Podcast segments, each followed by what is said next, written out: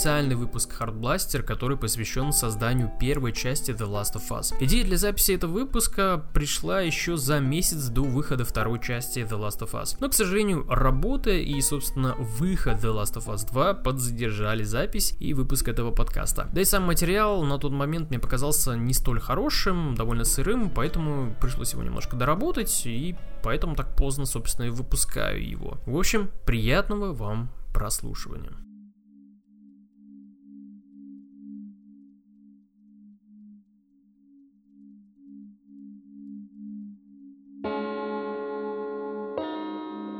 После выхода в 2009 году Uncharted 2 Naughty Dog хотела взяться за другую франшизу, параллельно началась и разработка Uncharted 3. Поэтому студию разделили на две команды. Были идеи о том, чтобы сделать новую часть Jack and Dexter, поскольку эта серия игр очень дорога Naughty Dog. Но поразмыслив, руководитель студии Эван Уэллс и команда пришли к решению не делать новую Jack and Dexter, иначе пришлось изменить довольно многое в концепции игры, и она бы сильно отличалась от предыдущих частей. В итоге Нил Дракман и Брюс Стрелли предложили концепт игры про постапокалипсис, в которой рассказывалась история о двух людях и преображении их характеров на протяжении всего прохождения. Тут стоит вернуться в студенческие годы Нила Дракмана, а конкретно на семинар под руководством Джорджа Ромеро, режиссера, который придумал и снял оригинальный фильм «Ночь живых мертвецов» и зародил тем самым целый жанр зомби. На этом семинаре нужно было придумать сюжет игры, Нил, вдохновившись фильмом «Ночь «Ночь живых мертвецов» и комиксом «Город грехов» придумал историю про пожилого копа, который защищал молодую девушку от зомби. Позже по сюжету у него начались проблемы с сердцем, и тогда нужно было играть уже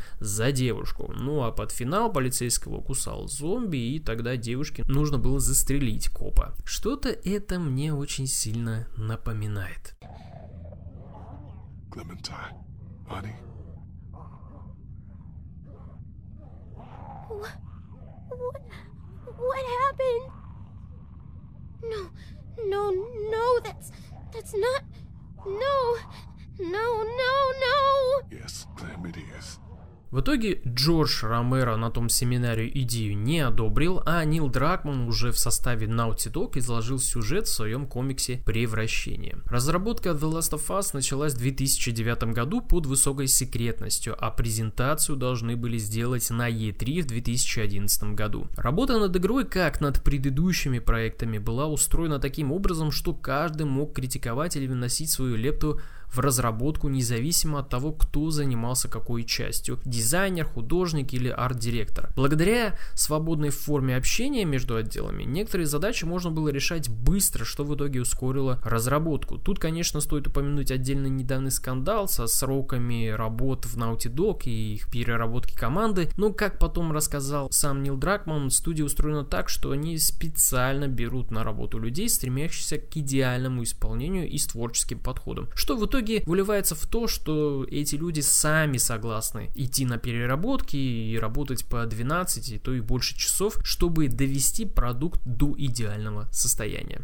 Для проработки мира и персонажей Брюс и Нил изучали литературу, документальные фильмы и кино. Для Нила вдохновением послужили несколько книг, среди них «Дорога Кормака Маккарти», рассказывающая о путешествии сына и отца по постапокалиптической Америке. Она и послужила основой, чтобы сделать игру по типу Road Movie. И книга Дэвида Беньофа «City of Thieves» «Городские воришки». Того самого Дэвида Беньофа, который написал сценарий и стал шоураннером сериала «Игра престолов». В городских воришках рассказывается сюжет о двух парнях, которые ищут еду по указу НКВД в блокадном Ленинграде во время Второй мировой войны. Да-да, там такой сюжет. По пути они встретят людоедов, ужасных людей и их поступки, но на протяжении всего рассказа помогать выживать в непростых условиях им будет юмор, что и было подчеркнуто в The Last of Us. Несмотря на всю жестокость происходящего, персонаж Элли часто находил повод пошутить, чем скрашивал недружелюбное путешествие по Америке. Наиболее важным произведением, которое повлияло на Нила Дракмана, это стал фильм «Старикам тут тут не место» братьев Коэн. В фильме практически отсутствует музыкальное сопровождение, а также очень жестко и натуралистично показаны сцены убийства и перестрелок, что было реализовано и в The Last of Us. Несмотря на работу композитора Санта Лолья, музыка в игре есть только в исключительных моментах, а герой Джоша Броулина из «Старикам тут не место» Лу Эллен помог привнести и в характер Джоэла расчетливость и хладнокровное отношение к убийствам противника. Дракман в начале разработки во многом списал характер Джоэла с Лу Эллена, но в ходе работы над игрой и внесения своей лепты Троя Бейкера персонаж претерпел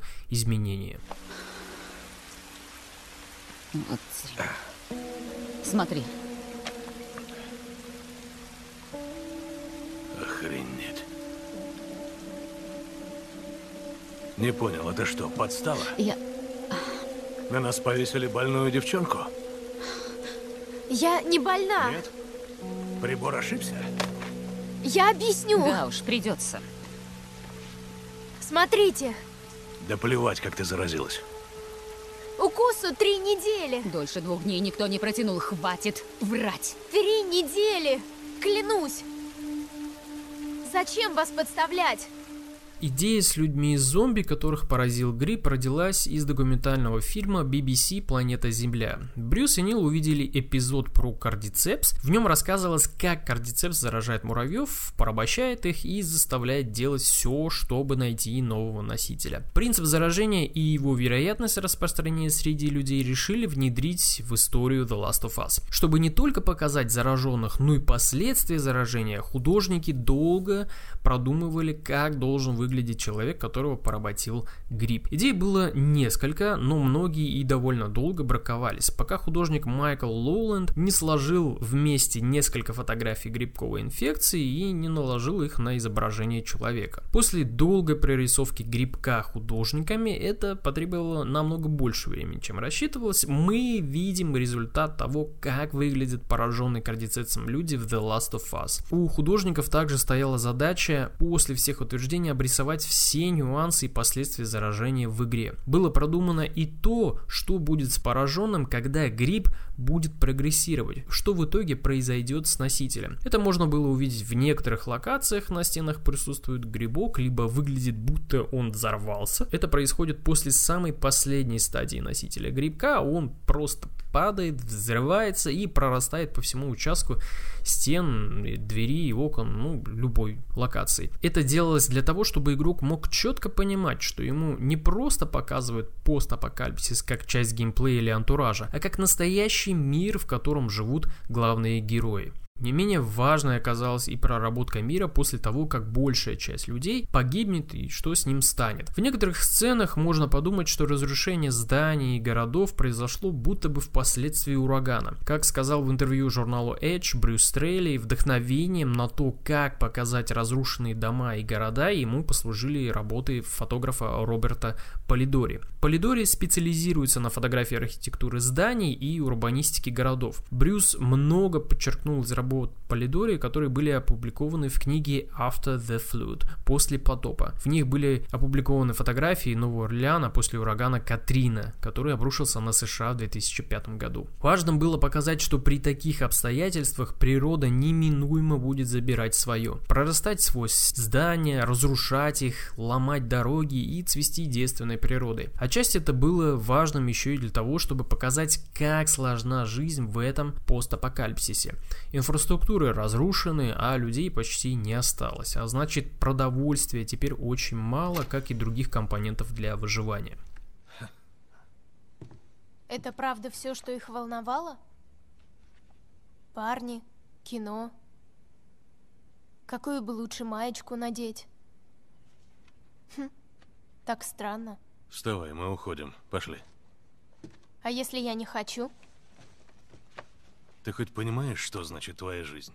Основой для разработки взаимодействия двух персонажей послужил эпизод из Uncharted 2, когда Дрейк встречает тибетского проводника Тензина. При разработке Uncharted 2 на одном из мозговых штурмов была предложена идея, что Нейтан Дрейк окажется в эпицентре гражданской войны, в которой он встретит девушку, немую, но которая хочет ему что-то показать. В этой идее центральным интересом стало взаимодействие между девочкой, которая не может говорить, и Дрейком. Как без слов показать эмоциональную черту персонажа, ее озабоченность какой-то проблемой. В итоге это превратилось в эпизод с Тензином. Весь искусственный интеллект был переписан с нуля. Враги могли обнаруживать трупы, коммуницировать между собой и договориться, например, о том, чтобы с какого фланга обходить. Также враги могли замечать персонажа и при этом начать взаимодействовать. Если в других игровых проектах враги обычно выглядели как пушечное мясо с минимальным набором действий, то в The Last of Us нужно было выстраивать тактику и категорически не бежать на пролом или стрелять. Не менее важным аспектом при столкновении с врагом было то, что ресурсы были ограничены. В условиях апокалипсиса достать что-то нужное не так просто. Для разработчиков стала задача, как просчитать важность и количество ресурсов для игрока. Например, какие именно нужны ингредиенты для приготовления бомбы, в каком количестве. Не менее важным было и то, чтобы не переборщить с доступным количеством ресурсов игроку, чтобы он не чувствовал себя всесильным, поскольку на дворе разруха, все пришло в забвение, а по бывшим населенным пунктам бродят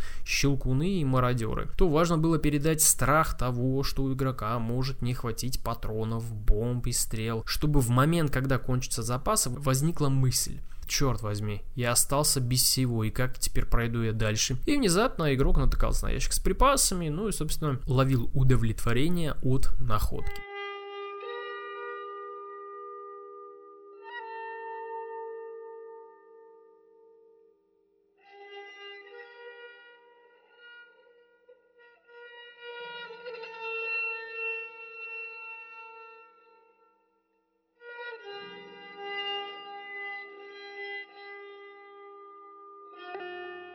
Наступил период, когда нужно было определиться с исполнителями главных и второстепенных ролей. И если с тем, что Элли будет играть Эшли Джонсон, было решено буквально после первой читки, то на роль Джоэла подбор шел довольно долго. Нил Дракман не мог найти подходящего по тембру голоса актера, который смог передать характер человека, потерявшего все и из-за чего в нем мало осталось человеческого. После нескольких читок с разными актерами на роль пришел пробоваться Трой Бейкер. Он сразу не понравился Нилу Нилу Дракману, посчитав Бейкера слишком молодым для роли. Но на удивление Бейкер смог произвести нужную интонацию в голосе. Он смог сделать голос более низким и грубым, что почти идеально вписывалось в образ Джоэла. Исполнители главных ролей не только послушно следовали командам режиссера в данном случае Нила Дракмана, но и вносили свои идеи, как лучше передать ту или иную эмоцию. Или сыграть сцену, чтобы было более убедительным. Сам Нил во время съемок Макапа вносил правки в сценарий на ходу. В виде взаимодействия актеров в сцене он мог понять, что лучше будет добавить или убрать. Сам процесс макапа, помимо актерской игры, требовал соблюдать ограничения съемки. Если во время съемок фильмов есть большая студия, ее размер не ограничивается сотнями квадратных метров, то студия съемок макапа довольно маленькая и сама площадка для съемок еще меньше. Оператору обязательно нужно было это учитывать. После съемок он также садился за корректировку всего отснятого материала, материала, чтобы аниматорам было удобнее делать анимацию персонажей. Для актеров еще одно неудобство были костюмы, которые по внешнему виду похожи на водолазные. Один день съемок требовал от актеров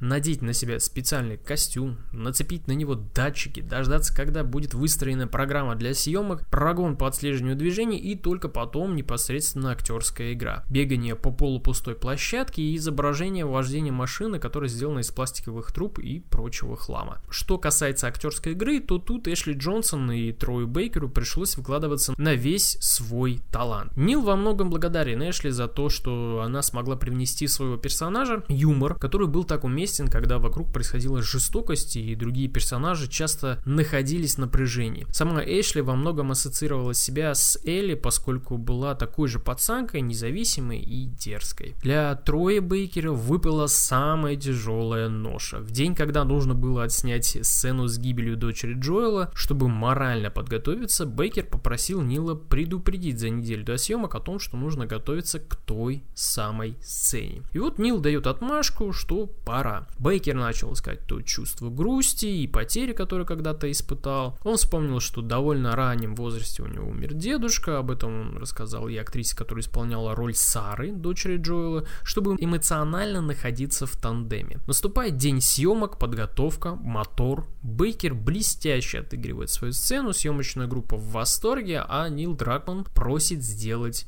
дубль. Снова и снова. И так около восьми раз. На момент окончания съемок Бейкер выжит эмоционально. После каждого законченного дубля он плачет, как и его партнер по сцене. Были моменты, когда Бейкеру, чтобы прийти в себя, нужно было уходить на несколько минут с площадки. В каждом дубле Бейкер выдает, как он думает, максимум своих эмоций. С уверенностью, что больше никогда не вернется к эпизоду, Бейкер завершает свой съемочный день. После просмотра отснятого материала Нил Дракман и команда пришли к выводу, что все сделано хорошо и намного намного лучше, чем в любой другой игре или даже в фильме, но не хватало того, чтобы сделать смерть дочери Джоэла потрясением для игрока. Спустя неделю Нил подошел к Бейкеру и озвучил, что нужно переснять сцену. Ту самую. И лицо Бейкера на тот момент выдавало только одну эмоцию – гнев и раздражение. Разгневанный тем, что, как он считал, предыдущие дубли были идеальными, он чуть ли не послал на три буквы режиссера. У Бейкера не получалось выдать эмоции на том уровне, как хотел режиссер. Дубль за дублем Бейкер злился все сильнее, пока к нему не подошел Нил Дракман и не попросил забыть о том, что ему нужно снова сыграть этот эпизод. То, что его персонаж обращается к дочери, нужно представить, что он обращается к своему лучшему другу, что он теряет самое ценное. И только после этих слов Бейкер сыграл тот конечный результат, который мы видим в The Last of Us.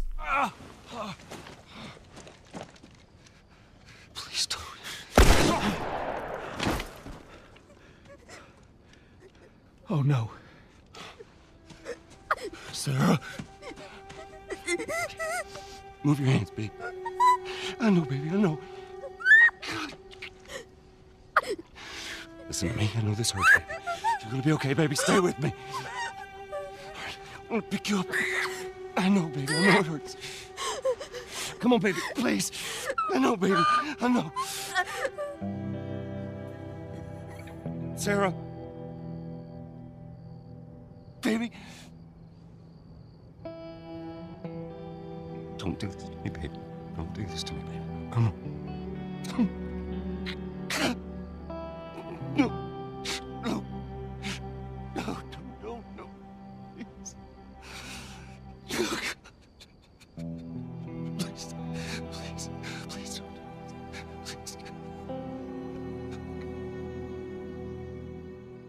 Того, чтобы найти подходящее музыкальное сопровождение, Нил Дракман и Брюс Стрелли составили собственный список из подходящих композиций. В основном там были работы Картера Бервилла, он много написал музыки к фильмам «Братьев Коем», но также и присутствовали композиции Густава Санталолья. Озвучив шутку свое пожелание поработать с Санталолья, звукорежиссеру Sony, Дракман и Стрелли получили сотрудничество одного из самых талантливых композиторов. Итак, композитором The Last of Us стал оскароносный Густава Санталолья, у которого за плечами музыка к фильмам «Горбатая гора», «Вавилон», «Сука, любовь» и «Книга жизни». Это аргентинский композитор, который для написания музыки в основном пользуется гитарой. Их у него несколько, от классической до чаранга, которую мы в итоге и слышим в саундтреке The Last of Us. Для Санталолья работа впервые над саундтреком к игре оказалась небольшим испытанием. Музыкант при написании заглавной темы The Last of Us использовал несколько гитар чаранга, а также музыкальные инструменты инструменты, на которых до этого не играл. Например, для написания композиции The Choice он расстроил свою гитару, чтобы придать ей более басистый звук.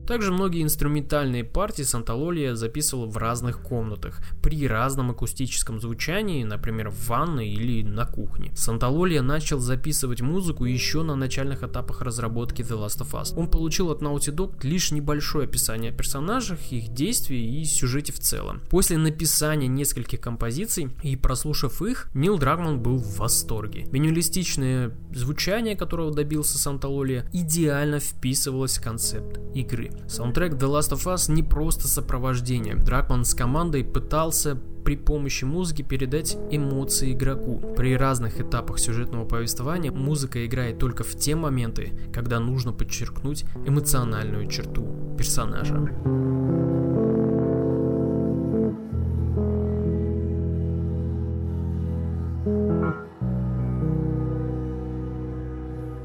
2013 году, 14 июня, состоялся релиз The Last of Us. Игра была очень хорошо встречена прессой, хвалили как геймплей, вариативность в схватках с противниками, так и сюжет с персонажами. Критика со стороны игроков во многом была из-за финала. Многим не понравились действия и решения Джоэла. Сам Нил Дракман говорил в одном из интервью, что была идея сделать финал с несколькими вариантами исхода. При фокус-группах были и люди, которым не понравился финал, с спасением Элли, поскольку после долгого путешествия по опасной Америке они ждали классической концовки, с тем, чтобы над Элли провели операцию и вывели лекарство от заражения. Но после долгих раздумий Naughty Dog решили оставить именно ту концовку, которую не ждешь. Брюс Стрелли вспоминает разработку The Last of Us как одну из самых тяжелых. Для Naughty Dog стала задача создать игру мечты. Многие аспекты от того, как должны двигаться кликеры, до того, как должно работать пользовательское меню, требовали очень много сил и времени. Для Брюса стало двойной нагрузкой то, что сразу после выхода The Last of Us команда сразу же приступила к разработке Uncharted 4, которую нужно было сделать за самые кратчайшие сроки. В итоге это привело к тому, что Брюс Стрелли решил уйти из Naughty Dog, а The Last of Us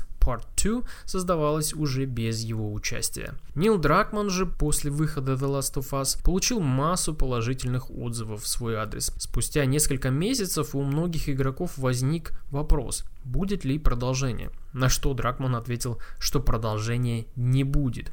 Это законченная игра. И как мы теперь знаем, он ошибался.